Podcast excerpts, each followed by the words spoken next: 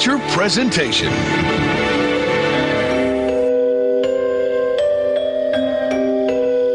I like it spooky.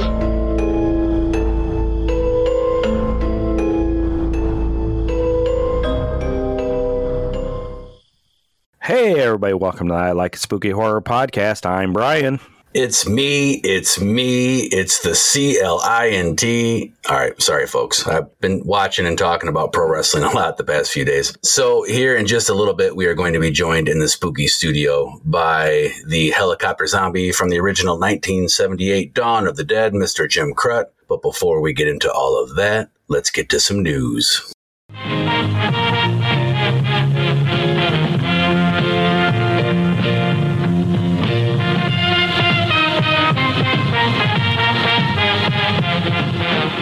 Ooh, I know people have been chomping at the bit for this news. Emmy nominated Predator movie Prey is finally getting a physical media release. So it's getting a 4K and a Blu ray in October. Our friends at Bloody Disgusting shared this information with us. Sounds like a steelbook through Best Buy and a lot of special features. This movie came out a year ago. So people have been saying, where's its release? Why isn't it getting a release? I watched the movie. Jack, my son, watched it with me. He enjoyed it. Seemed like it did well on Hulu. I mean, I don't know what stopped it from getting a release. Maybe some licensing rights or Hulu wanted it on their service, so people would have to come and watch it there. Maybe that's an issue. But yeah, it's got a lot of special features. Uh, Comanche Trek. It sounds like they're going to have the audio all in the native language that the movie would be shot in, or, you know, in that time setting was set in. So you can watch it in English dubbed, or you can watch it in the, I guess, original Comanche language,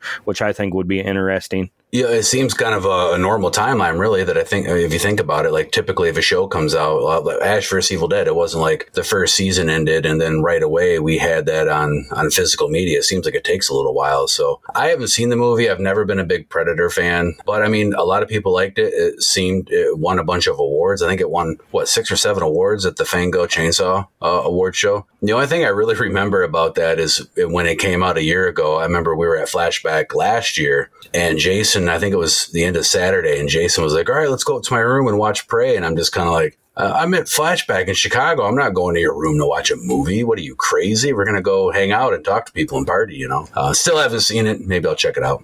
Yeah, I think was it Friday night we watched Rocky Four. Yeah, we went up and had dinner, and we were watching Rocky Four. And I'm, I love the company. I'm not complaining about hanging out with you guys or whatever, and um, eating food. But I was just kind of like, what are, what are we doing? Let's let's go downstairs, you know. So I'll be picking it up. I I enjoyed it. It was one of the better Predator movies. I mean, it's no Predator two. Anything with a part? Well, they're talking about a Prey part two, aren't they? I think I've heard rumblings of a sequel. Oh, that'll I'll like that one immediately. What kind of news you got? I've got some. This isn't necessarily horror news, so I thought I'd mix it up a little bit. This is from IndieWire.com. Netflix, the remaining DVD users are about to be flush with discs. The streaming giant is marking the end of its original business by sending users who opt in up to 10 DVDs at once. I had no idea Netflix still did this. I thought this was you know, long gone a long time ago. So apparently Netflix still sends DVDs in the mail, but they are getting ready to, uh, to put the kibosh on that. Let's see here. Revenue from home rentals has steadily declined ever since. Uh, here in, in 2022, the company's DVD service generated just $145.7 million let's see, it had roughly 1.1 to 1.3 million subscribers, and it sounds like it's down from now. It's down to 8.2. So I mean, yeah, the numbers aren't there, and they're they're ending sending out physical media. Did you know that they were still doing this? I think I did because there's still a couple people that that I know that will get a random movie.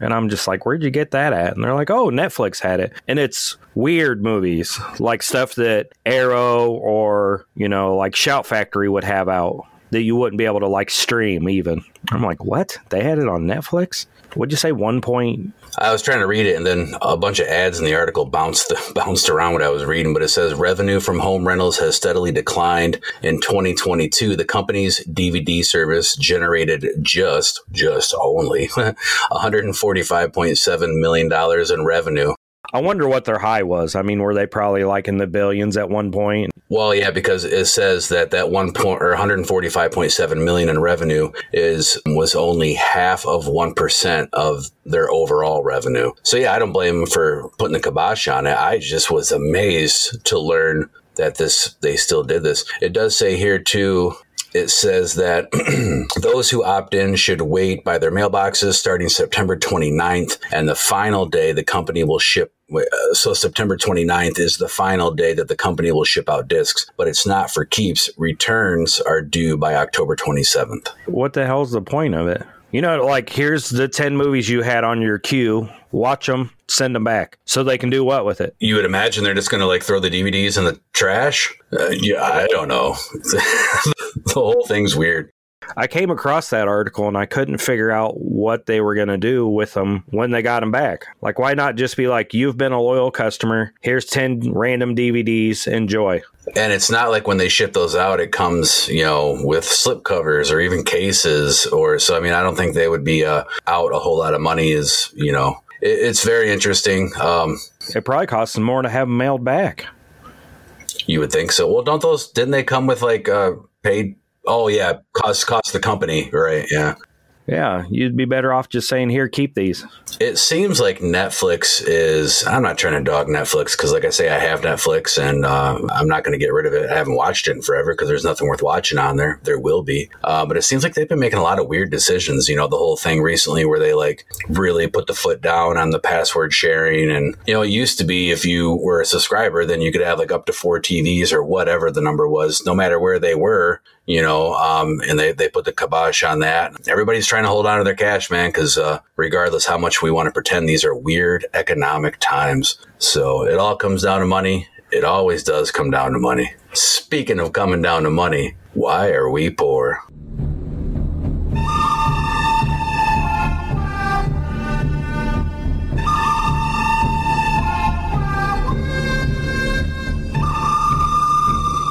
I didn't get nothing. No, I'm lying. So the first thing I got, I haven't even opened it yet. Jason's had this. Our old co-host Jason ordered Chopping Mall on vinyl. And he's had it since the first time I went to Michigan this year. It was in his car, and I forgot to grab it. So I haven't even opened this one. Um, I did share on our uh, YouTube and TikTok page. I got it's the Great Pumpkin Charlie Brown vinyl. Yeah, did you see it? It's shaped like a pumpkin. No, that's cool. So it's got like the records on the inside part, and then the rest is like, you know, fat like a pumpkin with the stem. It was on Amazon for like 13 bucks. So I picked that up. Oh, what else do I have?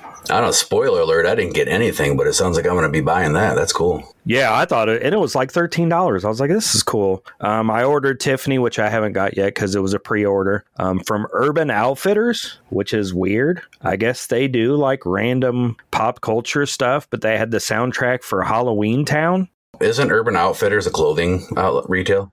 Yeah, I was scrolling Facebook and here it comes like Halloween Town, first time on vinyl. And I'm like, what? I click it and it sends me the Urban Outfitters page. And I'm that's it. These are the end times. Urban Outfitters is selling Halloween records. Netflix still sell or sends out physical media. What is going on? I did pick up from Arrow. Look at this. Here's my stack of movies I need to put away. Oh, well, that's. I see why you were laboring. There was like 15, 15 discs there. He's like, Ugh. It's my Vinegar Syndrome subscriber Vinegar Syndrome had a sale, so I picked up some movies and Terror Visions in the middle of that. And I had them all in boxes down here, and I was like, I should probably scan these to get them in my app so I don't buy them again. Amazon had some Arrow stuff on sale. So this is Giallo Essentials, and it's What Have You Done with Our Daughters, Torso, and Strip Nude for the Killer. I think it's the second release of those, but they're usually like a hundred bucks, and it was on sale for 50. I know that last title sounds like a damn good time, though. I wish you listeners could. He is like frantically, Brian is frantically looking left and right around his room. Like, where's the, I don't know, do I have more stuff? What the hell's going on? I bought the blanket I'm sitting on. Here, I'll show it. I'll show Clint. Ooh, it's got spooky Halloween skulls and pumpkins and black cats on there. I almost called you and was like, Code Orange, Code Orange at, at Goodwill. They got Halloween stuff. That's funny. Hey, Halloween stuff. I mean, I guess Code Orange is in full effect. It's everywhere. Yeah, it's. Uh, Halloween candies out and everything. It's a blanket for outside, so it's like waterproof on one side, and then it's got this cool um, retro look. 50s, 60s retro design where it's skulls and cats, uh, pumpkins and bats, and it was eight dollars. And it's pretty big size. I mean, you could probably you know fit three or four people on it. So I was like, for eight bucks, I'll pick it up. Probably roll up a couple dead bodies in that thing. At least one. Yeah, I mean, depending depending on their size, one medium sized male, probably two small females, and four children four children by themselves and then two you know like not all at once. So brian's getting ready to show dead kids also known as strange behavior here in the near future coming up sometime in october at the orpheum in galesburg illinois. So that's why he's got dead kids on the brain because of a movie folks not because he's a raging psychopath although that's that's up for question also. Well that's cool man. I see you got some cool stuff. I got nothing this time which is like i no like i say the, the last uh, episode there um, I went on a spree and I felt bad because I was talking forever. I got this, I got that, I got this, I got that. So this time I got nothing. Uh, as of this recording, I just got back from Horror Hound in Indianapolis, which um, isn't going to benefit the listeners hearing this. But as of this recording, there's still one more day um, going on down there. But I shot back early to do this interview and uh, record this podcast. I spent some money going down there, you know, but I didn't buy anything. Great vendors, saw a lot of cool friends, hung out with the Valentine Bluff boys, uh, helping them push the movie. Chuck Miner was Chuck Miner. Chuck Ryan was in the Miner costume. Uh, I got up in my heart sweater Valentine Bluffs garb and was telling everybody if you've seen the movie, you know what happens to Lloyd Kaufman, and I am now the new mayor of Valentine Bluffs people got a laugh out of that. But uh, yeah, I just I spent some money going down there, but haven't bought anything you know, collectible wise or whatever. A lot of it was hard because they had Mask Fest going on there too, and there were a lot of talented artists, cool masks, cool creations. Uh, Caleb creates, who Brian, you've seen Caleb before at Nightmares and uh, Legacy. Ooh, I said Nightmares again. I said I wouldn't say it for a while. He was down there with his amazing dioramas and stuff like that. Just a lot of really cool stuff, but I restrained myself. Well, I feel like one of my reasons I can buy so much and have something every episode is the blanket was eight dollars. The record I paid for like two years ago. The Peanuts record was like thirteen bucks. All the movies are like twenty bucks. You got you when you get something, you go for like high end, really collectible stuff that's hard to find. I feel like so you're dropping a nice chunk of change where I'm spending eight dollars on a blanket and 10 to 15 bucks, 20 bucks on a movie. Right. Yeah. The physical media, if I collected physical media, it'd be a different story. You know, yeah. Um, the physical media is definitely, even the expensive physical media is more reasonably priced than buying a hundred dollar prop replica gun, you know, from Spirit Halloween or whatever. I tell you what, Indy was kind of crazy because they had a Colts game going on the, the Saturday so I had to park like seven blocks away, and then they shuttled me to the convention center slash hotel. And then um, apparently, because of the Colts game going on, there was such an influx of people downtown. They weren't offering shuttles back. There was nothing I could do, so I had to walk like a mile and a half through seas of traffic and people just to get to my truck to sit there for an hour to get out. Jason sent me a message, and he said, "Hey, Tanya and I want a slaughtered lambs." sign for their bar area or their uh, I think maybe their guest house. I can't remember where they wanted it. And I said, dude, I was like, I'd get it for you, but I'm not trying to walk seven blocks with all my luggage and extra stuff, you know. But it would have been cool to get because um, Griffin Dunne, good lord, I need to wake up. The other actor, his name is eluding me right now, were there. It would have been cool to have them sign. Anyway, what made me think about that was you're talking about high dollar. I sent uh, Jason a picture and I said, "Here it is, like 150 bucks for this for this sign," and he was like, "No," he was like, "Maybe later." Yeah, he had told me if it was around a hundred, then they were going to be interested. I was like, and they want to keep it outside. I was like, that's kind of expensive to keep outside. You know, you maybe want to like seal it up really well. I would, because if I would have, if I, I almost got it for myself and thought about having it autographed, and then I was like, no, again, I just spent a bunch of money, so I'm not going to. I did find one for 125 but I didn't even because by then I was 100 percent sure I wasn't getting a shuttle, so I said screw it. You know, all I know is is you didn't spend a lot of money this time. I didn't spend any money at all. We don't even need to take it to a sponsor. Let's just go to the interview. We want to spend money next time though. Just Hearson Around and Dead Sled Brand are coming together yet again and inviting you to the 22nd annual celebration, Hearse Fest. Saturday, September 16th at the Fowlerville Fairgrounds. All ages are welcome to the festivities that kick off at 10 a.m. at 8800 West Grand River Ave in Fowlerville, Michigan. Just $2 get you in the gate. Kids 16 and younger, as well as participating hearse drivers and passengers, are free. A field of hearses of all years and styles will be on hand, as well as vendors, food trucks, and more. For more info, visit justhursonaround.com or hearsefest.com.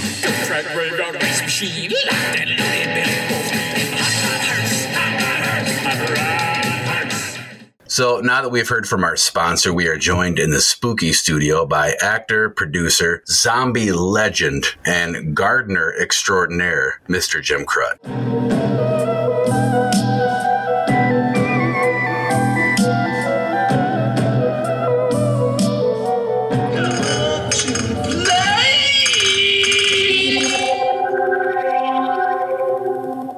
Must have seen the green thumb. How do you do that on the radio? Wow, impressive. If anybody doesn't know, you can uh, go over to Jim's Facebook page and just look at pictures of things that him and his wife produce from their garden. And just looking at the pictures alone is inspiration enough to start your own your own backyard garden. It should be anyway. you know, it was interesting. Two years ago, did uh, Living Dead weekend at the Monroeville Mall in Pittsburgh, where Dawn of the Dead was filmed, and it's just completely filled with guests from George Romero movies, and everybody's really hyped up. And uh, the first three people I saw said, "Hey Jim, how's the garden doing?" true horror, true horror fans. Kind of nice to have that extra, I'd say, a little bit of a dimension and connection with people. Yeah, definitely uh, layers. In fact, uh, we get some feedback on this show um, humbly that uh, we take it humbly that you know we add like a personal connection because yeah, like you say, dimensional. You want it. You want layers of things to be able to connect with. So for people who don't know, which I can only assume is is a minority, Jim is perhaps best known for his role as the helicopter zombie in the 1978 George Romero classic Dawn of the Dead. So Brian here and former co-host Jason, uh, they covered Dawn of the Dead before I came to be on the show, uh, and it was shortly before we met you, Jim, at Monroeville Mall at Living Dead Weekend. During that episode, they were trying to figure out how scalping you with the helicopter blades was accomplished. They they, they thought maybe you the, the blades were really going and they measured everything correctly. To tell you the truth, I was so caught up in the moment of the filming that I thought the blades had been going around, even though I knew it was an effect, special effect to take off the top piece. Oh, there it is, right there. What I'm showing here is just a little brain example, uh, a brain cap, I guess you'd call, that uh, someone had given me. For some reason, I guess they must have figured that uh, I needed more something to uh, put back in after the helicopter blade went. But uh, Tom Savini, who was in charge of the makeup and special effects for Dawn of the Dead, assured me that the blades themselves were not rotating at the time, but that that was an effect that was cut in afterward in post production. Uh, having been in Vietnam, Tom Savini was in Vietnam. We were both around a lot of helicopters. And I stand six feet four inches, and I still do today because it did not take actually the top of my head off, fortunately, and I'm able here to talk to you about that. Uh, but even in Vietnam, I was aware that you do not necessarily stand up straight when you walk to a helicopter. Those helicopter blades can be heavy and they can sag down. So even though they might look like they're up there, they could be a little closer to the ground. That aside, uh, I had to trust Tom and his knowledge of things to do the right effect and that it would not just be a one take and there's the rest of Jim Krut laying over the ground. Oh man, that's that was a mess. But what a great shot. No, so we didn't have to do that, although we did have a second change of outfits in case we had to repeat or do another take. But we were able to manage everything in one take. Uh, the helicopter was on the pad. It was actually there. I was within blade length of it. The boxes that I climbed up on, of course, raised my proximity to where those blades would have been. And I think part of the fun of the scene is that fans who are watching the movie can tell for themselves what's going to happen. Anticipation. Oh, if he goes up there, that, he's going to get closer to those blades. So I think it's it's part of that audience involvement aspect too, where people can make their own conclusions and take, hey, I knew that was coming. I'm pretty doggone smart. Yep, I kind of figured that one out myself. so I, I, think that helps in terms of the buy-in. That there's a lead up to it. I think George Romero's zombies, dead as we might call them, he gave not just short shrift to the zombies, but he let them be their own characters. Part of the the magic and mystery of that is that once asked why zombie movies were so scary, he said, "Well, because they are your neighbors." And with his filming and his techniques and his choices of zombies and scenarios, you had a chance to identify with those zombies. You could say, oh, that looks like Joe down at the garage, or that looks like somebody from the ball team, or oh, I, I remember that nurse from uh, the hospital. They're people and characters you can identify with, and they weren't so bizarrely done up in special effects or makeups. Some of them might have had slashes or bullet wounds or whatever, but they were still very recognizable as your neighbors. I've always been a fan of the, you know, the big monster films. Like, give me uh, King Kong. I'll I'll take any iteration of Gojira, Godzilla. Course, all the classics. Uh, you know, if you want to sit me down to dinner with Dracula and Frankenstein and the Wolfman and the Invisible Man, I'll take them all. Especially with the creature from the Black Lagoon. I want to see how he handles a knife and fork. Those are the folks and characters that that I loved and grew up with when you think about what made them terrifying in many ways, they were individually, either as Godzilla or, let's say, Frankenstein, its monster, or, or Dracula, they were individually a threat.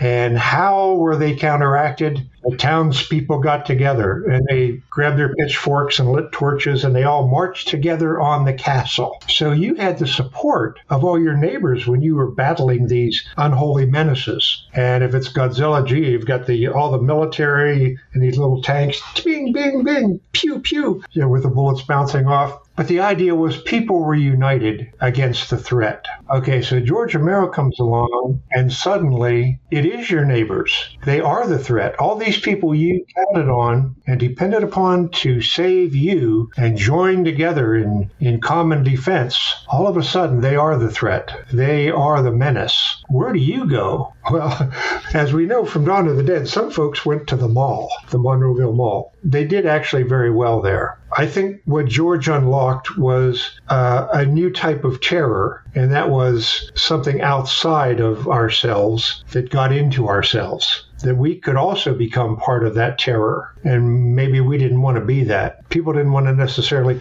hey, I want to join the undead. No, because the undead want to tear you apart before you get to be one of them. Not a good initiation party. Not at all. Well, you're talking about uh, your love for Godzilla and Kong and all that. That is right up Brian's alley. He, I think he, uh, a little rainbow appeared in his heart inside when you brought that up.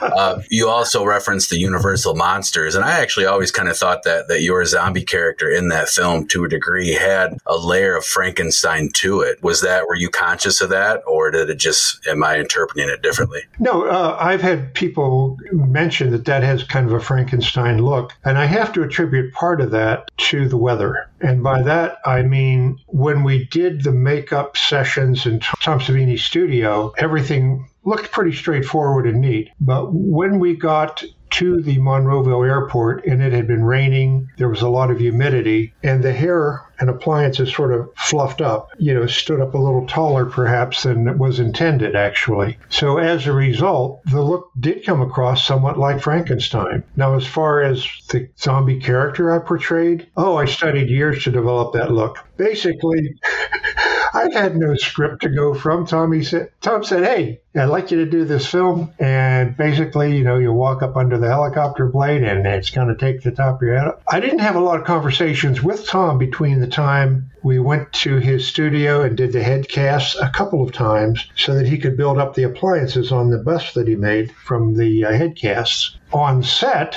at the Monroeville Airport, little Harold Brown Air Memorial Field, which is no longer there now. Right, sadly gone. That's a sad chapter. But I was inside while Tom was outside. I was inside the little administration building, and I believe it was Jeannie Jeffries, the blonde zombie, who was also helping out with makeup. And I believe she might have helped, you know, finalize the touch ups on my makeup and uh, the appliances on the top. So I really had very little chance to talk with Tom in the intervening times between when he said, Hey, Jim, I've got this great role for you in a George Romero film, and hey, it's time to go out onto the tarmac. So I'm walking out with Tom, not really having a clue as to what's going to take place when and where. And I said, uh, Tom, so I'm a zombie like character in this film. Do these zombies talk? He said, uh, no, they, they don't talk. And I, I didn't see any of the other zombies. I had, you know, no preconceived notions of what these characters were like. That was me just going out there doing my zombie thing. I said, well, do they make noises or grunt or howl or anything? Yeah, I didn't want to be too conspicuously different from any what other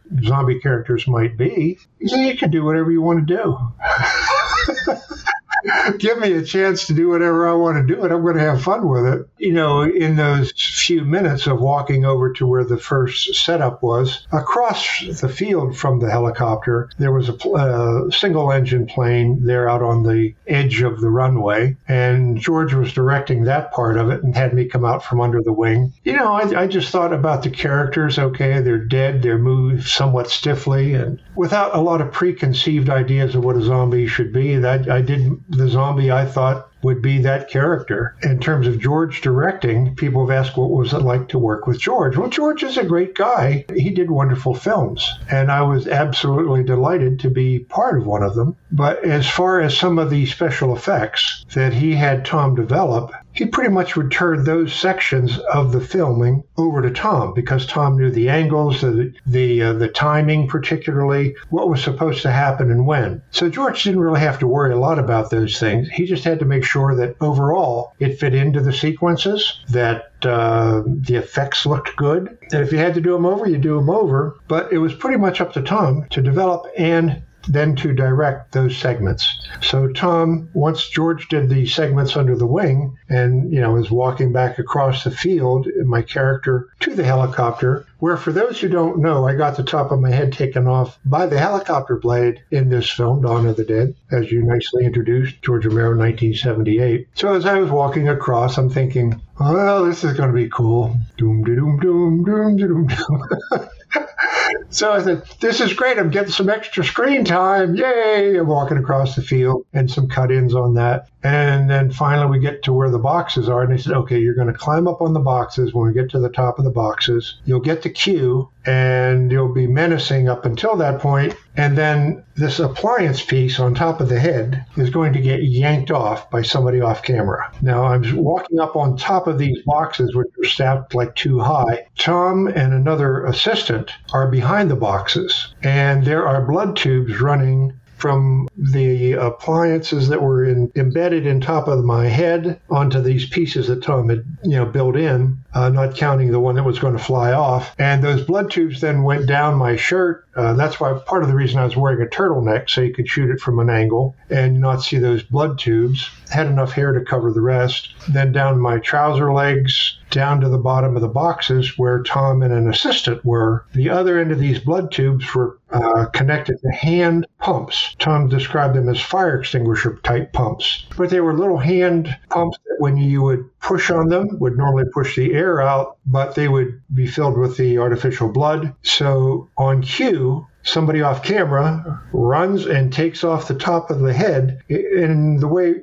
Tom built it. It came off in chunks, in sections. There's a beautiful stream of chunks coming off. And at the same time, Tom and the other guy behind the boxes start their pumping. So I've got two streams of blood coming down off the top of my forehead. You know, a look of surprise. And then I collapse on top of the boxes. They kept shooting, and uh, yeah, you just make the most of the shots. And then you, as you're lying there in this pool of blood, and somebody's coming along to take your picture, uh, what you look like in this pool of blood having just collapsed and look over and George is kind of smiling and say, that's great. You know, that's great. And I'm thinking, okay, I guess we have to do it again. He said, no, we don't have to. That's, that's good. One take. That's all we needed. That was a one take shot. Okay. And I'm thinking, this is wonderful. Man, I, I just was so pumped because we'd done the head castings. We did, you know, the, the waiting and the waiting and the waiting to get onto set, then to do the scenes. And you're just so pumped up. You don't want the moment to end. It's it's magic. It's doggone magic. You don't want the magic to stop. You want it to keep on going. And they said, okay, now we're moving on to the next shot. Okay, you can get cleaned up if you want to, and if you want, there's some food over on the craft table. Man, I just wanted to play some more. it was so much fun. It really was. I tell you, the, the beauty of everything you're describing is like we recently covered um, Planet Terror, which I don't know if you'd seen that. It was a not Quentin Tarantino, Robert Rodriguez zombie film, and there's a scene in that where they get in a helicopter and angle down, and the blades take out a whole mass of zombies. It's a great scene. But when you see it, you know that is computer, that's CGI. Your scene back in 78 with the practical effects, to this day, people are like, I wonder how they did that. And you take, you know, some film buffs or, or enthusiasts like ourselves, and we're even sitting around going, I wonder how they did that. So, yeah, the, the difference between practical and CGI is amazing. Yeah, I think with something like Planet Terror, you kind of buy into it. Okay, yeah, this is all computer generated and you let it go. But as you say, Gore Zone magazine, about what, 15 years ago now, did an article uh, asking how this scene was done. It was an interview with Tom Savini, and he talked about how we'd met in college and we worked in theater, and we got back together in Pittsburgh after our time in the military. And he had asked me to do the scene and then you know specifically how it was done. But he had some great illustrations to go with that Gore Zone magazine article. I'm thinking this is like 30 years later, and people were still act, asking how did that scene happen? How was it made? How how did they do that? You know, was the blade turning? And I tell people, I think a lot of it is anticipation. When you're watching a movie, you get some little hints or clues because it, it helps your buy-in. You become a participant. You know what's going to happen, and when it happens, you get this feeling of satisfaction that you were right. Well, sometimes you might be wrong, and that's that's just as satisfying because uh, you're still buying into it for the ride. There's a thing in uh, used to be like in German theater in the 30s. It was like a, a V effect where in a live play, people on stage would be doing these various actions and scenarios and dramas. And then somebody in the play would just stop and walk up, look at the audience, and maybe start talking to them. You know what's going on in this show, don't you? You know? No. And and so it's like a complete break of this fourth wall. Suddenly, you you, you kind of sit back in your seat because you know the situation all of the givens have changed. And then he says, All right, now we're going to continue the drama. And the speaker goes back into the play and boom, picks it up and they resume. And you're still back in your seat. But once again, you start to creep forward.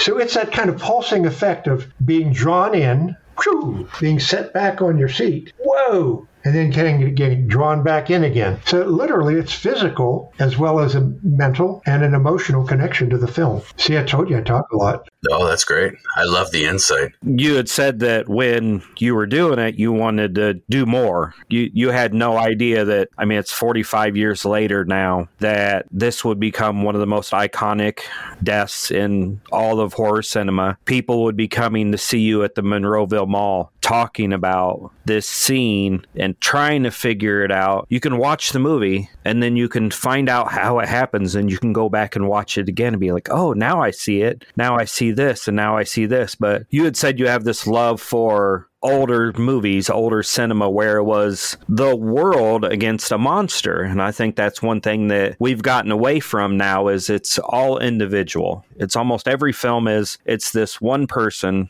fighting Jason or it's this small group fighting whatever they're fighting. And that's one thing that George did well is he kept it to where it was humanity against a monster, but he also pulled in where it was humanity against itself. Yes. That's one thing he did so well. You know, it was almost like we're our worst enemy. That's an excellent, excellent point. And just to jump over to uh, Greg Nicotero, you know, one of the executive producers for The Walking Dead, who had worked with Tom Savini, who was familiar with George Romero. And I think some of that same interpersonal relationship and interpersonal conflict among the survivors is what drove The Walking Dead to become such a success because it was at the bottom it's a it's a human interpersonal relationship story conflicts and uh, cooperation, all of these other elements, you know, you can't just fight zombies all day.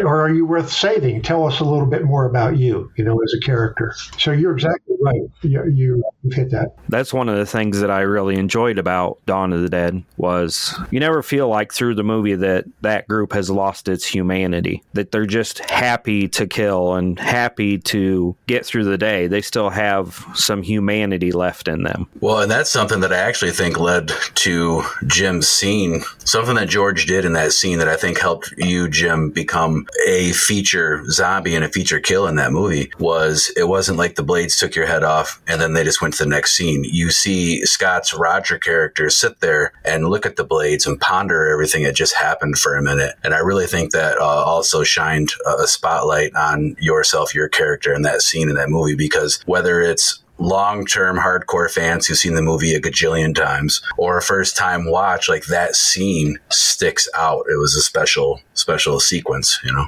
But what's odd about that is when I looked through your um, Internet Movie Database profile, Jim, it's uh, the role was uncredited, which makes sense because there was a lot of zombies in that film, which I'm sure all went uncredited. But what I think is special about that is even though so many of the zombies and the one kills in that movie are uncredited, Living Dead Weekend, Monroeville Mall, it is such a special place. And the fact that fans from all over the world clamor to that place and you guys are front and center. A majority of the zombies from Dawn of the Dead people go there to meet you to get your They don't need you to be credited in the film. They know who you are and why in some ways, and I, have sometimes wondered how that worked out. Possibly the only explanation I had in my mind was that maybe Tom paid me personally for my time on the makeup in the studio and on set and that never showed up in the uh, you know the payroll for the film or something. I, I, don't know. I'm just speculating there. I've done shows in Germany, in the UK. In fact, I have one coming up in November, Weekend of the Dead, and the focus is all George Romero guests. Uh, one of them is going to be Scott Reiniger, and they're going to do a special photo op with just Scott and me. Scott's going to have his SWAT uh, outfit on, and uh, I don't know. Maybe I'll be chewing on uh, on somebody during a photo op. it's just so much fun. I volunteer. Yeah. okay. I'll save some appetite. Yeah. But uh, the Living Dead weekend, I was, you know, speaking of that, I know we're kind of focused on Dawn of the Dead, but the whole George Romero universe, the fact that a, a convention, I mean, a good sized convention for three days can be devoted just to the work of one director. The three particular films, Night of the Living Dead, Dawn of the Dead, and Day of the Dead, each have their own I wouldn't say rabid, but fantastic audiences. And the, the fan base for each of them is just wonderful. And then once you discover one, you want to you want to watch the others. And you say, well, wait a minute, was there anything else he did? Well, there's this one called Amusement Park, and of course there's there's Monkey Shines, and uh, so as you get into one film, you think, yeah, I really like that. I wonder what else he did. And then you look at these other films and some different wrinkles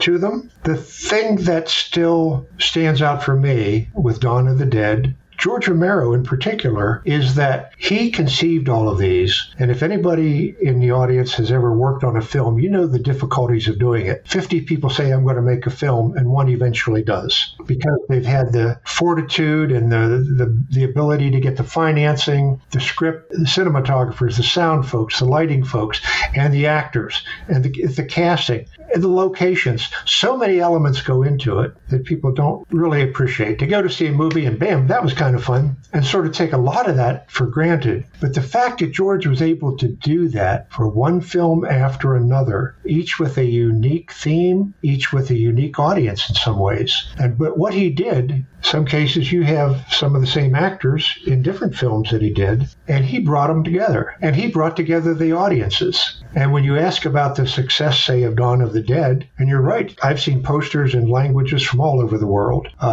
DVDs and laser discs and everything else, virtually any language you can imagine. What George did was bring people together. And even though George is no longer with us, rest his soul, he brought us together in something that is fun, that we enjoy. Sure, it's zombies and terror and killing and murder, all the kind of wild and bloody stuff that people say, oh, I'd never see something like that. Give it a shot. And when you see those stories of the humanity and how they interact and face a common threat, and you realize, hey, you like that one too? Let's go out for coffee. Let's talk about it. So you, you have this growing base of people who continue to appreciate these films. And it's not because A, George Romero was a great director, B, each one was a great film, you know, had great publicity or something. It all comes down to the fans. F A N S. The fans. Without the fans, none of that means anything. People have put literally almost a billion dollars into films. They, yeah, that's kind of nice. It's a flop.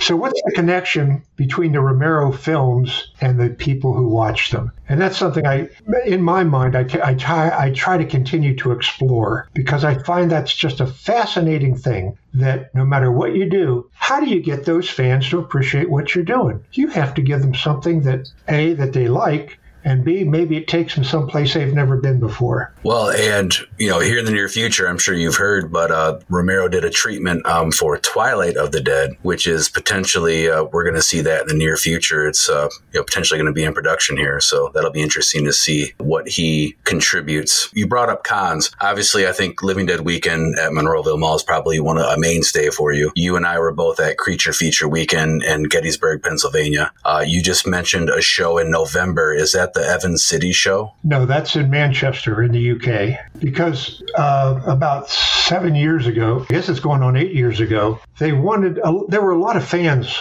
of uh, the Romero films, but they can't all afford to come over to the US and maybe meet one or two people here or there. But if some of us could go to the UK as a small group, five, ten, whatever, and they could come to one location, spend some quality time. It's a formula that has worked, and it's all been Romero based. It's been going on for like eight years. I think they brought over maybe 40 some different guests from Romero films. And again, it's Romero focused. It's unique, and it's called Weekend of the Dead, and it's always been done in Manchester in uh, a couple different locations there. But the very first show, I was talking with Marcus Lewis, who's the promoter for that, and he said, you know, we have a lot of fans here who really love the movies, and we're trying to maybe start a, a, a convention. And David Crawford's doing a show in Germany, and David Crawford was at the very beginning of Dawn of the Dead. He said we could probably get him over here for like a hundred dollars or so, you know, to fly over from Germany. It's, it's not that far away you know, what, what kind of ideas might you have for us to help try to put together a convention? The more they talked about how enthusiastic these fans were, I said, Hey, Marcus, I got a question for you. How far are you from Stonehenge? he said, Oh, about 30 miles, 40 minutes, something like that. I said, You take me to Stonehenge, I'll come over.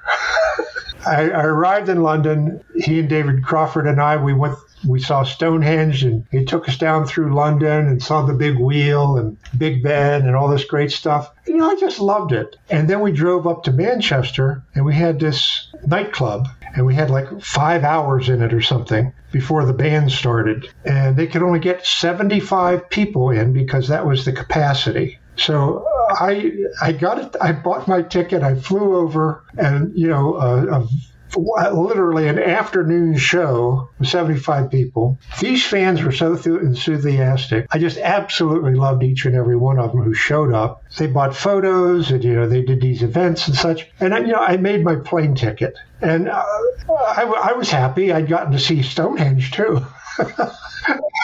Shortly, a, a few minutes after the show closed, one of the one of the women Claire said, Jim, I, I, have a favor to ask of you. And I said, Well, what's that? She said, I had a tattoo of you done on my on my leg. And I was wondering if you would sign that for me. I said, "Oh my God, Claire! Of course I'll do that." So I got my sharpie out, and he says, "How high up is it?" well, this was on the lower calf, lower calf. So I uh, did this uh, autograph, and the next day I was still in town, and she said I went back to the tattoo parlor, and they did the your autograph. They tattooed that on too. They inked it up. I thought, man, that's that's incredible. What what a fantastic event and a fan and dedication. So I said, well, you know, Marcus, I hope you made enough to do the, another show. He said, oh, we have. And I said, well, maybe you can bring over some, you know, some new guests. And he said, and you're coming over too. And I said, I was just here. He said, no, one of the fans is getting your airplane ticket in your hotel. I said, what? I mean, I never had anything like that happen to me. And he said, he said, yeah, they just appreciated your coming over, and they figure if the rest of the the rest of the uh, folks who come over or anything like you, that you know they want to meet them. and I said, well, that's fantastic, and I was blown away. Well, I did go back the next year, and Claire was there, and she said, Jim, I didn't like the tattoo that I had done before because I don't think it really represented you. I wanted something of higher quality, so I got another one done on the other leg. Could you sign that one for me? I said, Claire, anything for you. I'd do that, sure. But she made these little helicopter zombie knit dolls for me. We took a picture together because I, I, it was just so cute. Posted that on Facebook, and 20 or 30 people said, I want one of those. I said, Claire, could you make some more? I've got a show coming up in, in Monroeville. I think fans would be interested. And she said, Well, sure. She made up uh, maybe 25 or 30. They were mostly all pre sold by the time of the next show. So she made up some more for me. She made up some for a couple other folks. She quit her job and started her own business, just doing these knit figures of different horror characters. I mean, in terms of the people's lives that you see and how how it's affected them, why did all that happen? George Romero brought us all together. I mean, I take no credit for it. I'm just saying, George Romero brought us all together. I am incredibly grateful. I am literally eternally grateful for George Romero and the work that he's done. And of course, I have to give a lot of credit to Tom Savini, who did the casting on me. George did not cast me. Tom simply asked if I wanted to do the role. As I mentioned, Tom and I had gone to college together. We had done some theater together, and we'd had some you know other shared experiences. So I trusted Tom when he said, "We're going to cut the top of your head off with a helicopter." I thought, "Oh, well, okay." sure, let's do that. It's utterly amazing that relatively a, a, small role in this film has led to so much and, and touched so many pe- people's lives. But I, I want to get into you. You mentioned theater with Tom. I wanted to get into a little bit of what led you to this movie because you've you've referenced it before, and I've heard some backstory before about your experience in theater. Had you done a movie prior to this, or had you been looking to transfer from theater to film, or did it just all kind of come about? Or well, when I was living in Pittsburgh, I was there about seven years, and uh, I was working in theater for seven years in live theater. Two different theater companies. One was the uh, Pittsburgh Laboratory Theater, which was an experimental theater, very physical, and then we branched off and did another theater company, a traveling repertory company called the Ironclad Agreement. In fact, we even did we performed traveling from like North Carolina to Boston to Chicago, all sorts of venues, college campuses, street fairs. We did the the Fringe Festival in Scotland, the 1976, you know, the anniversary year of the founding of the United States, they had a big party in downtown Pittsburgh at the point where the two rivers, the Allegheny and Monongahela, come together and form the Ohio River. And at that triangle, it's a,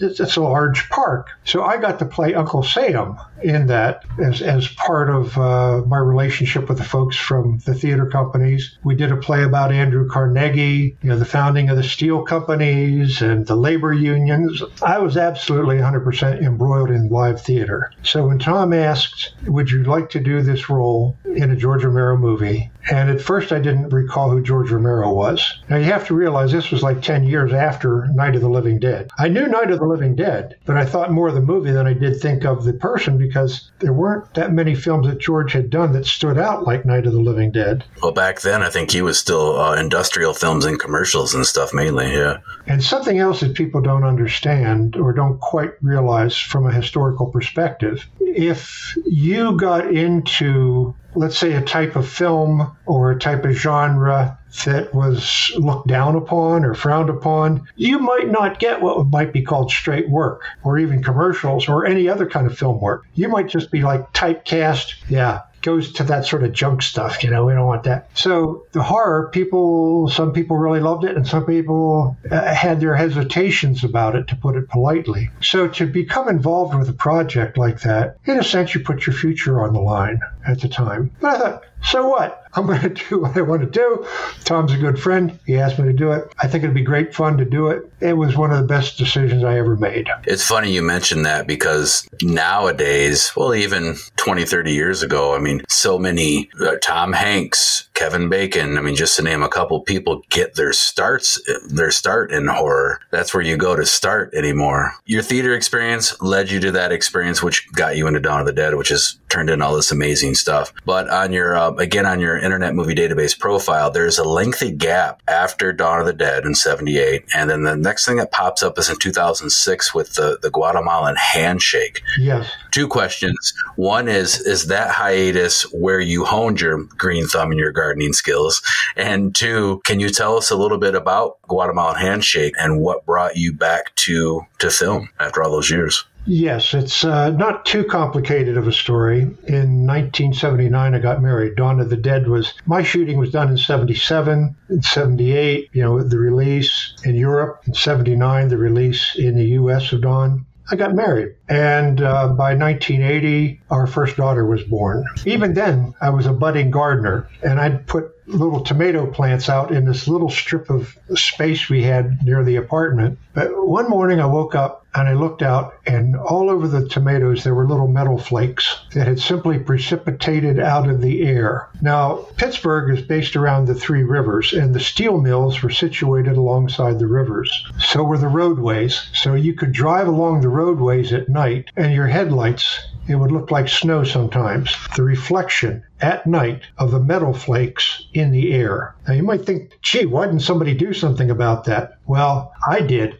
I left town. I did not want to raise my family and our daughter in that kind of a polluted situation. So I moved, uh, you know, 150 miles uh, eastward back to my old hometown in Huntingdon County, Pennsylvania. I didn't have a job. I just wanted to get away. I knew the air was clean, and to me, that was the starting point. But it was also another kind of struggle. You know, economically, um, a friend had a, an audio-visual business. I'd been working in theater, and I could basically I was talking to companies and corporations about communications. My degree from Point Park University in Pittsburgh was journalism and communications and speech. I knew how to do those things. The person also owned a newspaper. I uh, after I think two years, he said, I just fired my editor. How would you like to be editor of the newspaper? I'd been writing for it. I said, oh, I guess I could do that, but I can't do two jobs. He said, No, I'll pay you enough to this one. You don't have to do the other one. I said, Okay. So I didn't have to do as much traveling and journalism, writing, photography, developing photos in the darkroom, going out covering football games. Somebody bring you a picture of the, the giant muskie they just caught in the Juniata River, or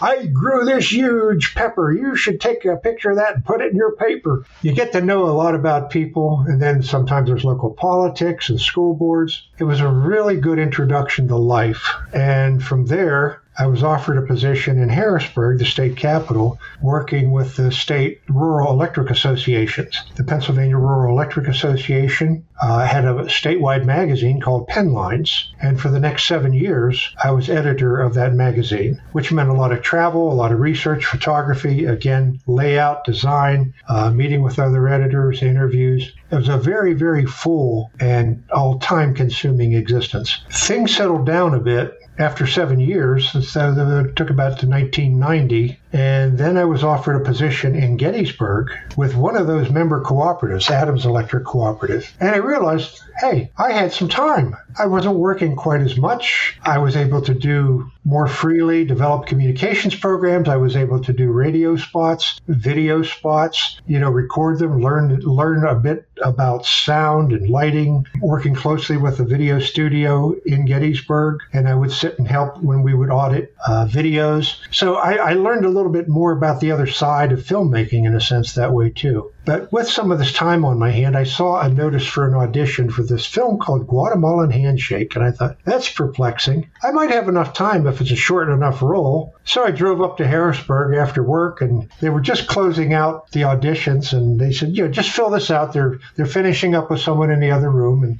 I started filling out this form, and I was still filling it out. And they, uh, you can come in now. So I went in, and there's the director, and I guess the producer, and they looked and said, "Wow, he might fit, you know, visually that role. Let's let's just talk a little bit." So we talked a little bit, and they said, "We think you would do a great job as Kenneth, the power plant technician in this film." And I thought, "Hey, I've been working in the electricity business for about 30 years now. I think I can handle that role. Put me to it." So they said, "All right, well, we'll get back to you." That evening, I got a call from the director who said, Why the hell didn't you tell me you were in Dawn of the Dead?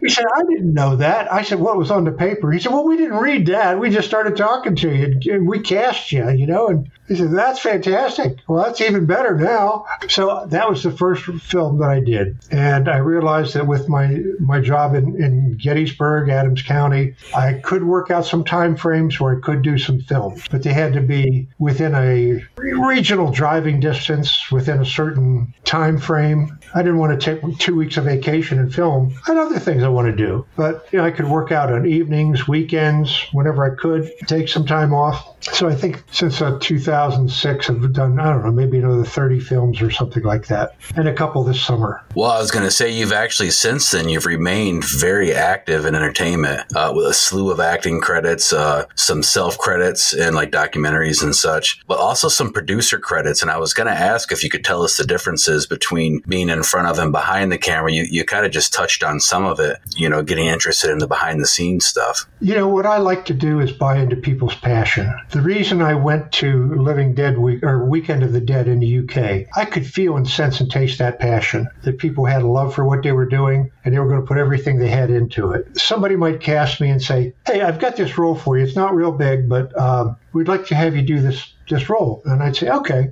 And I would get on set and I'd see what maybe the script was kind of a fun thing maybe it was maybe a little flaky who knows? We're talking about independent films here but the, the relationships with the director with the other people on the cast with the other people in the crew. And then you might do another film and you say hey got some of the same people. We're all kind of working in the same direction. We're trying to make some movies here. And you see that they're struggling and you say hey maybe uh, I can bring in pizza or something for the next uh, day of shooting. Give yourself a little break. And you find out that, you know, that's appreciated. You can help people. And then you realize, well, they got to rent a space, they've got to rent a van, or they've uh, got to rent equipment or licensing or whatever. And so, in terms of a producer, you do those kinds of things which help to facilitate the movie being made. That doesn't mean you get a voice and say, hey, uh, I don't like that character. Put my, put my son or daughter in, you know, or my friend from across the street. Not that kind of stuff. But because they've got the passion for doing it, and you have a passion, you have a role, and hey, I want to help you get this thing made, and I, I just I want to see those passions come together, and what you're really going to do, what it's really going to look like after you put it all together. I guess, Clint, that's the best way I can put it. It, it almost sounds to a degree that you prefer the producer or the behind the scenes as opposed to being in front of the camera. What about uh, what about directing? Do you have any aspirations to direct someday?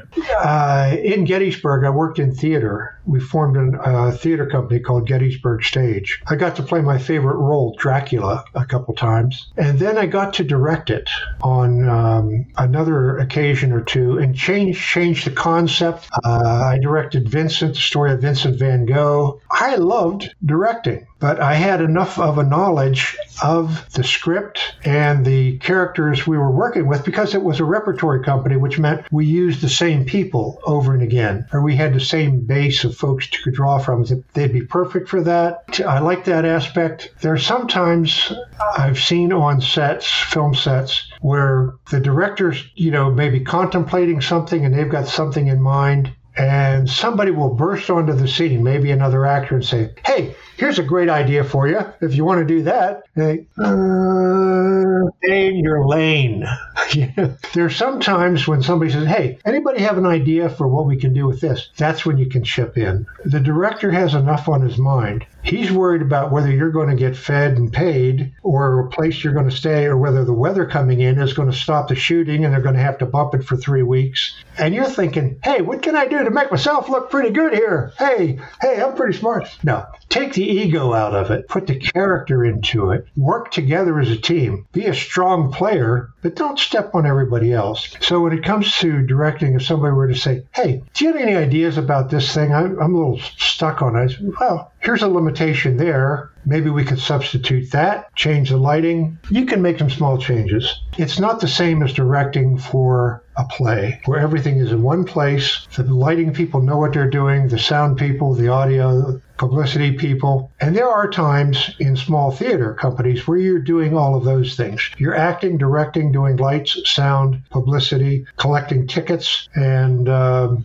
sweeping up afterward. So people say, How do I get to be a zombie in a movie? Well, there's, I guess that could be a starting point. Yep. Here's what I'd suggest go out, look and see if there's anything going on in your area. Maybe it's a film, maybe it's a local community theater. And you say, Well, I don't know anything about acting or talking. You can learn. Everybody can learn. And sometimes it's not about how much you know, it's about your look or your voice or how you sound or whether you fit the costumes they've already bought. If you're three sizes too big or too small, hey, sorry, we got to get somebody who's going to fit the costume. You understand? Nothing personal. We got to get somebody who's going to fit. And things like that happen too. But get involved. Hey, can you help me on the soundboard? Uh, can you move those those lights and uh, focus those? How do we focus a light?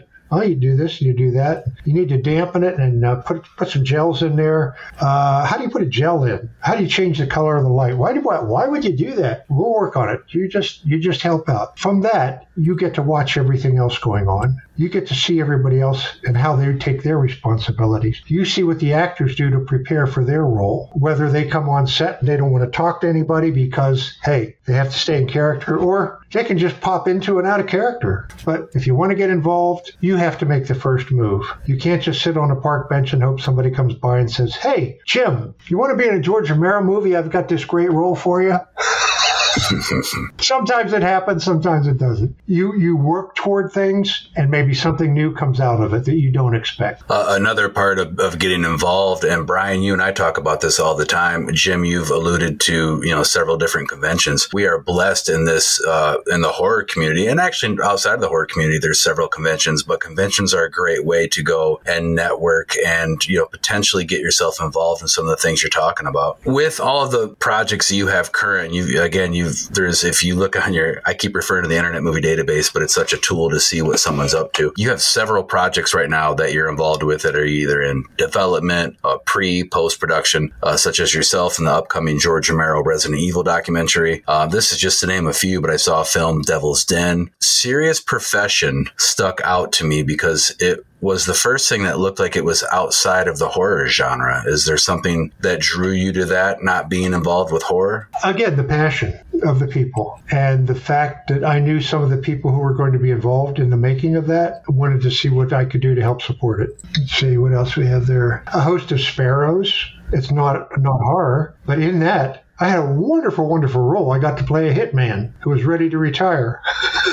it sounds like a trope or something, but uh, it was it was just such a great role, such great fun, and, and I loved it. Darkness Waits. I got to play a uh, kind of a park ranger type character, and there's a crazy man out in the woods with a rifle. Is that horror? To some people, it is, and to other people, it's not. It, it's sometimes it's how it's staged and how it's how it's written and pulled together. Uh, Remnants was horror. Uh, the Green Man. I just had a small role in that. Joe Shelby, who is one of the bikers in Dawn of the Dead. He was in Pittsburgh. He said, Hey, could you help me out with this movie? He said, I've got a role for you if you'd like, just to be uh, a diner at uh, in uh, this restaurant scene that we're shooting. I, hey, I'll go out. I had Kyra Schon, Tommy Lafitte, and some other folks who were involved in Romero films. And, you know, when, sometimes when people ask you, it's because they trust what you can do or they know you. But it's it's a compliment. If somebody asks me to do something and I feel it's something I can do and do well, I'll I'll say yes. But I have to also agree that it's something I want to be associated with.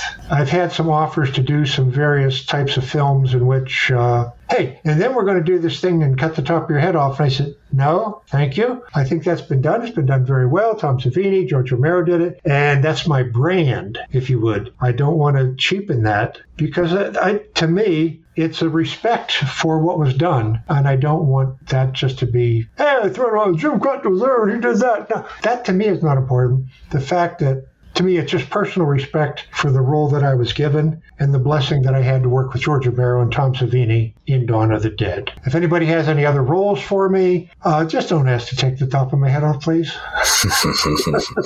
well, and I think actually you, you just and everything you just said uh, adds another level or layer to becoming involved, and that is adaptability. You know, not sticking with one genre or sticking with one type of role and being, you know, open and available for other projects. I think that's fantastic fantastic. But there's a specific project coming up that I got to mention. Uh, you actually mentioned recently about a shoot coming up soon, and, and maybe this isn't it. I've seen a lot of buzz around Slasher Nurse, and I just had to bring it up because it's got a, a loaded cast in our genre with Felissa Rose, Beverly Randolph, Brian Bremer, and co-host Brian's favorite, Darcy the Mail Girl. Yeah.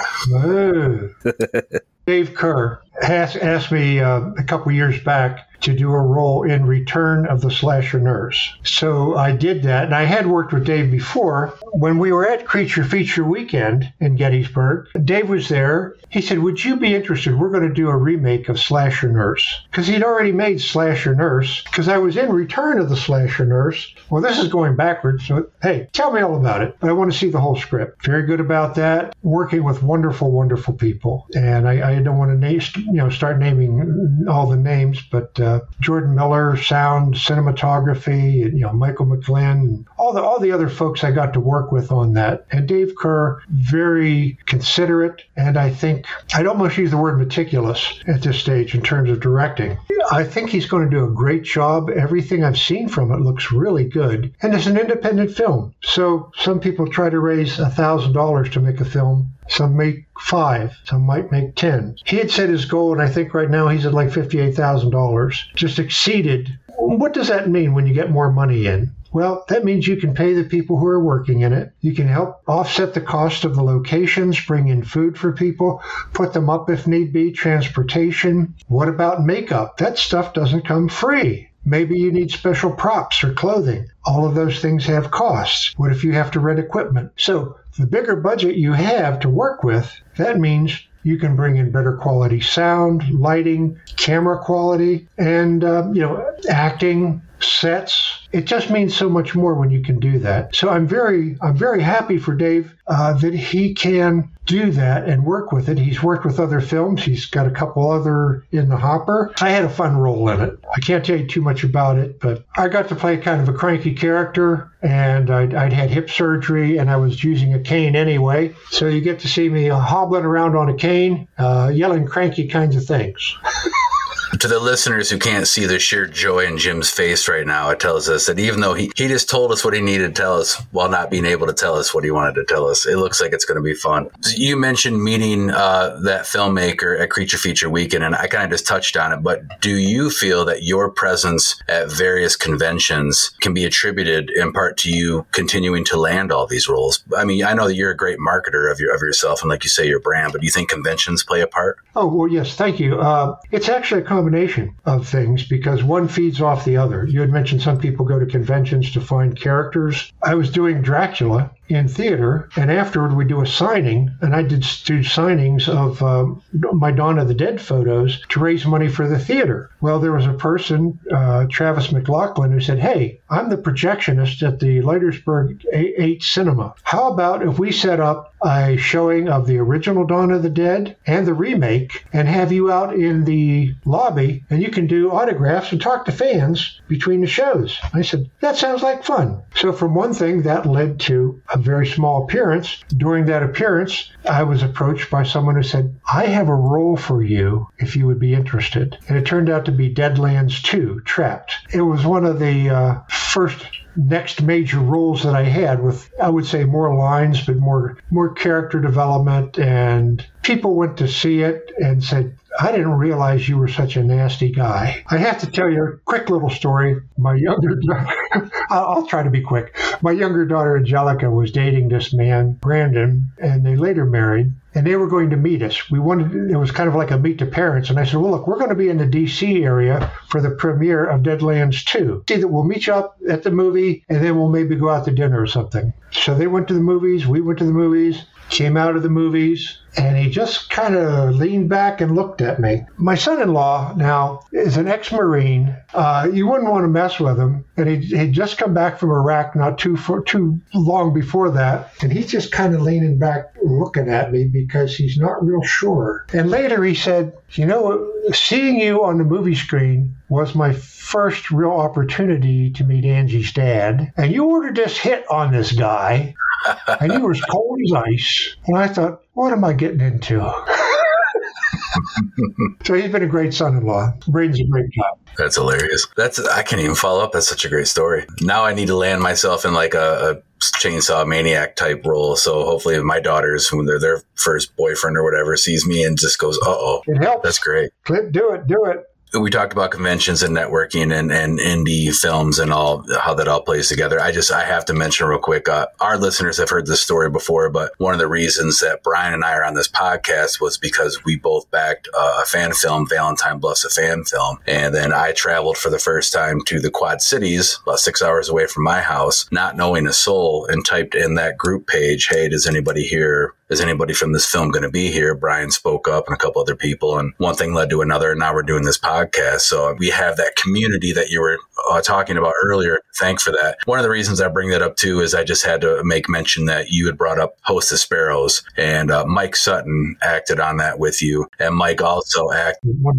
He also acted in the Valentine Bluffs fan film that kind of brought this podcast and, and other great things from it together. So it's I love when there's connections, and it's it's such a, a for as big as a world as it is, it's a relatively small world. But so I got to switch gears completely from that because I got to ask you, it's a serious question, serious question time. I'm curious. So your, your body of work has existed on stage in indie cinema, but right now, currently from the front line, what like ramifications do you currently see in regards to effects from the the strikes that are going on, the SAG-AFTRA strike and the WGA? Have you seen a lot? I have not because again, the films that I've been involved with have been independent and they were pretty much wrapping up as this, as the strike was happening. Without those sacrifices that um, the scriptwriters, the actors, and everyone else involved with are, are having to make, and that's what a strike is. Uh, you're making sacrifices.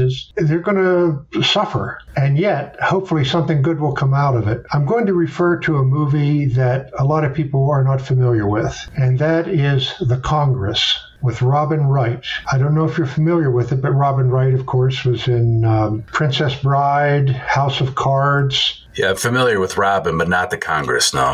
The storyline is that she is called in by her agent to the studio, and they said, We would like to digitize you. And this movie was like 2013, so we're talking like 10 years ago. We would like to digitize you because we notice you're starting to get some, like little crow's feet and some wrinkles. You did an outstanding job in your earlier films, but wouldn't it be wonderful if you could preserve this beautiful look you have now and we could make films with that digital image of you. We'll just give you a payout, but you won't be able to work in other films. But you'll get this payout, and your glory and your image will go on forever. And I thought that is just so crazy at the time. But the film gets into a lot of implications about what that really means. What it means to the studio. They buy out all this, they take your heart out of your body as it is now. And they market it and make their money off of it, and you are left, I wouldn't say an empty shell, but any actor has not ended up where they are now by starting where they are now. That means you have had a growth curve or a bell curve of some type, a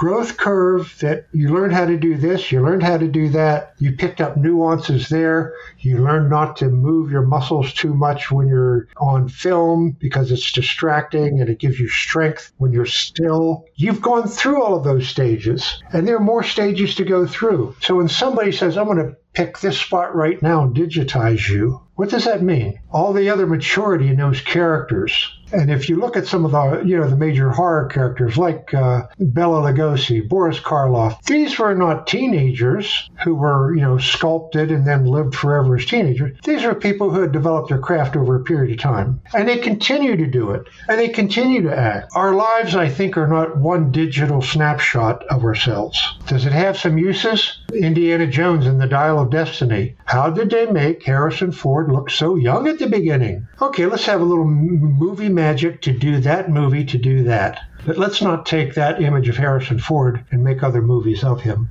with that. That's that's kind of my perspective on it. No, I agree. That's actually kind of chilling. I'm gonna have to check that movie out. That ten years ago, and now we're here. We are dealing with the reality of it. Uh, to make kind of light of it to a degree, I guess it's almost like uh, in 2013 that movie was like what what Star Trek was, and now all this stuff that was introduced in Star Trek is reality. Definitely way ahead of its time. And uh, you know, as the characters use avatars, then the avatars all get together Well, that's a Congress. So thus the Congress, not the U.S. Congress. Don't make a mistake. That's that's another horror story. yeah. So, from serious question back to fun time stuff, besides helizombie.com, H E L I zombie.com, Jim, where can people keep up with you and, and what you have going on? Well, on my Facebook page, it's just Jim Krut, J I M K R U T. And uh, I'm on there from time to time saying hello and showing pictures of my beautiful tomatoes. carrots, beets, blueberries, and whatever else happens to be growing successfully. You never show the failures. I used to do a lot of marketing, you know, never show your failures. Well, I tell you, and it was actually pretty humbling because, again, if anybody does go to Jim's Facebook page and see, uh, you know, I, I, keep talking about his garden because I do not have a green thumb. My father did, um, but I still have a garden and I try. And so your stuff is inspirational. And then I showed uh, Jim a picture of my enclosed garden that I constructed, which I think the construction looks nice, but whatever I produce inside it is still lacking. And he's like, Oh, no, that's great. And I thought, I don't even care if he's just being nice to me. It was such a compliment that the green thumb giant here said, Your garden looks cool. The green thumb giant. no, you know, truthfully, if you can bite a, a little bit of that passion in terms of gardening, it doesn't matter what you do. The fact that you're doing it is it. It's not, I've got the big tomato or pumpkin or whatever. The fact that you're doing it and it's you, it's, it's a personal connection with the earth, all those good energies. And yes, you're growing and you're, you're helping to recreate that miracle of growth. And you get a little sweat and you get tired and things go wrong. You learn about insects, the kind that are eating your fruit. And you learn about diseases, the kind that are turning all the green leaves brown and yellow. And you learn about all sorts of stuff, the seasons. It's just like step into this little area and you're learning about the world. And, and that's personally to me, and, and I mean that in all humility, it, it helps me stay, con- it helps me stay connected. Speaking of continuing to do stuff, um, again, people can keep up with what's going on with you on your Facebook page and helizombie.com. Can you uh, tell us real quick what is next for you as far as conventions, film projects? Is there anything you want to uh, plug or tell us what you got going on? Excuse me. Yes, uh, this weekend, uh, Saturday and Sunday, in Harrisburg, Pennsylvania, at the Farm Show Complex, is the Harrisburg Comic and Pop Con and I will be there both days doing autographs and greeting fans and just enjoying myself as well because I love to get together at conventions. I always meet so many people. When I met the people behind Texas Chainsaw Massacre, I thought these guys got to be creepy. No, I love them. I just love them. So you get to meet the people behind the characters sometimes, and uh, you can you know tell them and appreciate that. And then again, first weekend of November will be the uh, Weekend of the Dead in Manchester in the UK. Um, I believe there's another one coming up in September. I have to take a look at the calendar and check that one out. Usually, I'll do some promotion on my Facebook page if the you know it's more current with the dates there are so many shows anymore and they're all wonderful, but we talk about that too. They just kind of blend together. And if someone asks me on the spot, what are you doing next? I'm like, oh, uh, I have a list right here ahead of me. So I, when we do this show, I can look and go, okay, here's the date. So yeah, I, I get it. Jim, we want to thank you for being on the show. You're truly a genuinely a wonderful human being. And I'm not saying that because you're already on the show. So I don't have to talk you into it and fluff your ego. You are, you're great to be around. It's easy to see that you care about people and the fans in general. Your wife and yourself are a pleasure to be around. So thank you very much. Th- thank you, Clint. Thanks very much for having me. And Brian, I'm glad we have a shared love for some of the same uh, critters in the, in the, realm of horror. You know, it's, it's truly nice to uh, be able to chat about some of the things that are not necessarily all film, but you know the world of film in a sense, the larger world, and the, and the people that are involved with it and what they all bring to it. So thank you so much for having me on. I really appreciate it, and uh, see you in the movies. Absolutely. And, you know, I also know another group of genuinely wonderful people, although we're not quite sure if they're all actually people, and that is our podcast network, the PFPN. So let's hear from them.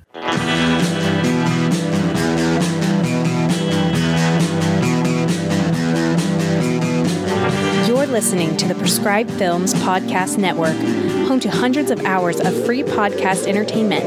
The shows on this network all have a common goal providing you with the best discussions about movies and other forms of entertainment media. The PFPN hopes to fill your earholes with audio joy. Visit our website with links to all the other amazing shows at www.thepfpn.com. Thanks for listening.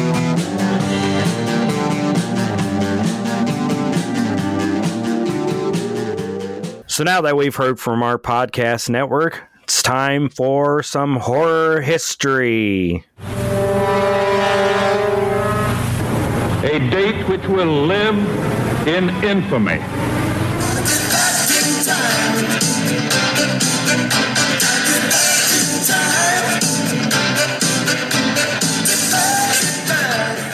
So this episode covers September 3rd through the 16th. God, it's already September. Where'd this year go? Lord. It's history. Yeah, so the first week in September, there was not much going on that interested me. So I jumped to the second week, starting with September 11th. In 1987, we had Hellraiser was released and The Curse. I'm not a big Hellraiser, the original fan. Are you? I, I yeah, I like the first three. Um, when, once you got into Bloodlines, it was kind of weird. There's something coming out. Um, not trying to take us off track, but they're re-releasing Bloodlines with some unseen footage or something. I don't know. I kind of browsed an article about it, but yeah, I, I like I like the Hellraiser series. I, I'm not a fan of the first one, surprise, but I like the second and third one.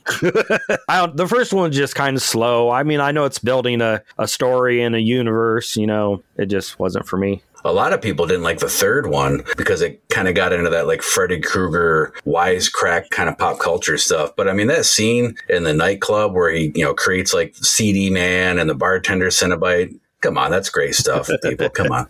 And then uh, 1997 Cube was released. It's the Canadian Cube. In 1963, Virginia Madsen appeared in Candyman, the number 23, and Zombie High was born. She's really attractive. I, you know, I was looking through this and I was like, I don't remember her being that attractive in Candyman. And maybe that was her character. You know, she wasn't supposed to be, you know, she was supposed to be like a professor. Or a, I think she was a, A grad student, or she was in like a journalism class. Yeah, but no, guy, I've always thought Virginia Madsen's been been attractive. Yeah. September 12th. In 1958, we got the original Blob. In 1980, we got Prom Night and Shockwaves, which was filmed in 1977, but it came out in the United States in the 80s. It took a while. And in 2003, we got Cabin Fever. I know most people talk about the second Prom Night more than the original, I feel like. Hmm, I don't know. The original, of course, had Jamie Lee Curtis, and the second one was the second one was a Hello Mary Lou Prom Night Two, and I just remember that. I remember that being a USA Up All Night movie. hmm Maybe that's why more people know it because it was on USA Up All Night all the time. Yeah, so the original was like that early, early, early '80s slasher kind of feel, and then um, by the time you got to part two, that's why you think you know, more people talk about it because it says part two. But that's when it got into that '80s kind of schlock. And then on September 16th of 1958, Jennifer Tilly, who played Tiffany in The Bride of Chucky and Seed of Chucky, was born. 1987, Street Trash was released. I love that movie. I lo- that's such a fun movie. I'm interested to see, um, you know, the remake. So I think we talked about that last time that you know they're doing the remake with the guy that did Fried Barry. I wonder if there's going to be a huge influx of Viper. That was the alcohol they drank of Viper, you know, merchandise and memorabilia. Uh, I tell you what, the only thing you discussed, I hope we never hear or see from ever again. Very few things do I put my foot down and go, fuck this. I hate Cabin Fever. I hate Cabin Fever. I hate the little ninja kid at the end. I hate everything about that movie. I don't know that I've ever seen the original. It's like one of those um, holes I need to fill, or maybe I don't need to fill. I did see like Cabin Fever, Patient Zero, or something like that. Uh, the only hole you need to fill with that is the six foot hole you dug in the ground to bury that son of a bitch and cover it up. I was trying to watch something last night. I was like, I had never seen that. I need to watch it. And of course, it was you can't stream this. You had to buy it. I was like, nah, I'll go to something else. What are you gonna do? Not watch that movie. I shouldn't say anything else. I'm, I'm creating the Barbara the Barbra Streisand effect. Where I'm like, that movie sucks. Don't go watch it. So everybody's gonna go watch it. We need to watch Cabin Fever. All of a sudden, Eli Roth gets enough money to make a sequel. Never mind. Hold on. Let me change my stance. It was the best movie ever. I love it, and I'd love to see it back to back with um with Talk to Me in the theater. That'd be great. Oh yeah. you could write a script. I mean, I know a guy that could, you know, help you like Mad Lib a script. You'd have a whole story. I'm working on something else. We'll see. Maybe maybe down the road. So we got going on anything? What is going on?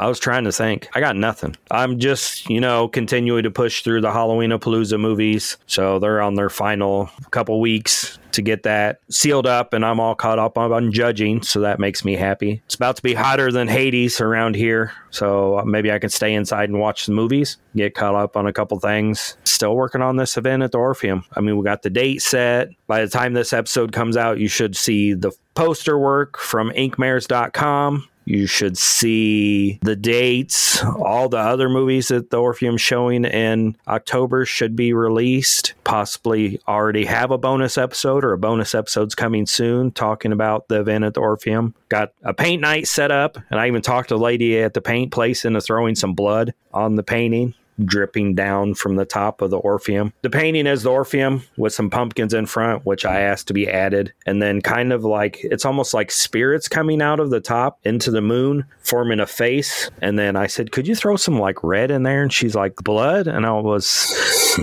Yeah, like blood. And she's like, Well, yeah, you can do that, but I won't put it in for like my normal clientele. And I was like, okay. But then she didn't. She's like, I actually kind of like it. You know, blood dripping down from the the top. So yeah, you should have all the information hopefully by the time this episode comes out for the Orpheum instead of the house that bled to death like the last episode that was what you covered from hammer house of horror. It's it's the theater that bled to death. I, I love that image. You shared that image with me. If anybody around there is going to be going to that paint night thing uh, I, I, think you should. It looked like a lot of fun. I didn't when i first looked at it before i read what you had typed you know the description i thought it was a movie poster for like some upcoming indie indie flick. It looks really cool really cool. It'd be a lot of fun for whoever goes to do that. You know what's funny is you always start out, you're like, let's see, I don't really have anything going on. This, this, this, this, this, this, this. You're so modest about it. It's like, yeah, you're actually pretty involved, man. You're shaking and moving. You've always got something going on. So I'm tired. Yeah. we had that discussion too. Yeah. Clint and I have had that discussion a lot. If you're not tired, maybe you're not working hard enough. I don't know. Maybe I should take a nap and see if it's like changes my outlook on things. I'm like, oh, I could have got that done. Yeah, I'm gonna go do that right now. Wait, I can't. I gotta tell you what I got going on, just in case anybody's interested. If you're not, uh, that's that's okay. My feelings aren't hurt. So this will be cryptic, but back to you said something about script, you know, screenwriting, screenplays. If anybody listening knows how to get a hold of director Gary P. Cohen, who directed Video Violence 1 and 2, let me know shoot a message to I like a spooky pod at gmail.com. Hit me up at corpse Facebook uh, slash corpse barn and just let me know. I'm interested to find out. All right, what else do I got going on? Uh, let's see. Saturday, September 16th is the next show for Inkmares. It is a one day show at the Fowlerville Fairgrounds in Fowlerville, Michigan. Hearse Fest 2023. This show has been long running. It outgrew its venue in Hell, Michigan, which isn't too far from Fowlerville, um, and has you know been at Fowlerville for I think this is the third year now uh, for a few years. Uh, I was finally able to get in and been there last year. Had a blast, did really well. Can't wait to go back. Ted from Ted's Marvelous Custom Gumball Emporium to go along, so him and I will be side by side selling stuff like used car salesman. Then shortly after that, is Midwest Monster Fest, which we'll, I think we'll get into some more stuff about that the next episode. So yeah, I'm getting ready to kind of wind down and wrap up the last half of 2023 as far as inkmares.com with a bang with some really good shows uh, working on a side project i've always got a bunch of weird little stuff going on that i can't really tell anybody about I could, but then I'd look like an idiot if it doesn't happen. And I throw myself out there and I dabble and I, I shoot for the stars and a lot of stuff where a lot of stuff does just, you know, fall apart and it doesn't come to be. But, you know, hey, at least I tried. So hopefully there's some cool stuff to talk about. If anybody knows how to get a hold of Gary Cohen, let me know. I need to talk to him. I hear he likes trains. Choo choo. Yeah. I saw that you followed as uh, is it his a band he's in? Yeah. So, um, it's like this kind of old timey like jug music stuff. I seriously wasn't trying to stalk the guy. now people are listening, like, what the hell's going on? I noticed that he's into to model trains and he's into this old timey music and he's got this band and they go to like fairs and stuff and perform. Immediately reminded me of my old man. My dad was trains were his life, even when he didn't work for the railroad. Him and I had a, a huge model train set. And to my dad, his model train set was kind of like Inkmares to me. He didn't look to really make money off it, but that was his you know his big project. And um, although i enjoyed working on it with him when i was a kid it was really more his thing but i just i have fun in fact the train set's still set up in the basement of, of the house where i grew up you know? He's he's long gone but the train set's still there. He liked old school old timey music and stuff like that so that's why I followed the page. And then I was like, oh, wait, I can probably get a hold of Gary through here. And then I was like, well, it's going to look like I'm, you know, I, it was very authentic, my reasoning for following his, his band. So. Well, then you you looked at it, and I was like, "What's?" And I started looking at it. I'm like, "Oh, maybe I'll follow this." And I was like, "What am I doing?" it's like we're old. We are old, man. That's all right. The gray in my beard gives me away, but the twinkle in my eye confuses people. We're wise. Okay, we're old. I heard that was like the insert the crickets audio part right there. Like, well, now that you've listened to horror news and why we're poor and heard from our podcast network, we had an amazing interview with the helicopter zombie Jim Krut. Don't forget check out. Oh God, we did horror history. We did what we're up to. We do so much, I forget how to close out the damn show because I'm like, what do I got to do today? Don't forget check out the I Like Spooky Horror podcast YouTube, TikTok, Twitter, Threads, Instagram, Facebook, somewhere I forgot. Go to Hearse Fest, buy some cool Ink Mirror stuff. Come to the Orpheum and watch a movie in October. Hell, what else do we got going on? Anything else? Go to the paint party and paint blood splattered theaters. I sold out the private paint party in like an hour. We're doing a private one with people from my work. I sold it out in like an hour. I was like, oh, maybe we'll have to do another one. I think it would be funny if kind of like in the last episode, your your episode, the house that bled to death, if like while they're painting, like when they get done, all of a sudden everybody gets splattered with blood like a Gallagher concert. That would be awesome. Yeah, one of the pipes like start to break and everybody just stands there and watches it. I'll bring down my blood splatter cannon. Oh, it's tons of fun. what do you do with a blood splatter cannon? Splatter things with blood. Didn't you ever see uh, a Christmas Cletus video? Santa, Christmas, Santa Cletus? Yeah. I take it in my house and splatter Christmas trees with it. I bet that was a bitch to clean up. It's still there. I tried. He's like, I just put the tree in front of it. oh, that was a blast. Get it? But I'm bumped. Well, thanks for listening. Take care. Bye bye. Hey, a couple things he missed. He's right there's all kinds of stuff going on. Uh, so the I Like It Spooky Horror podcast, we put out 16 different original episodes. Some are shorts like Spill the Guts. Check that out every Monday, Wednesday, and Friday. Two twice a month are shorts, and that is uh, the Appendages app talking about streaming movies on or movies streaming on Crackle and Redbox, which you're going to want to check into this uh, this beginning in uh, September because Brian's taking over the helms on that, and I am curious to hear what it's going to sound like. So as always, check in with the I Like It Spooky Horror podcast everywhere to see what the hell it is we got coming at you. Did you say goodbye? Oh, bye, everybody.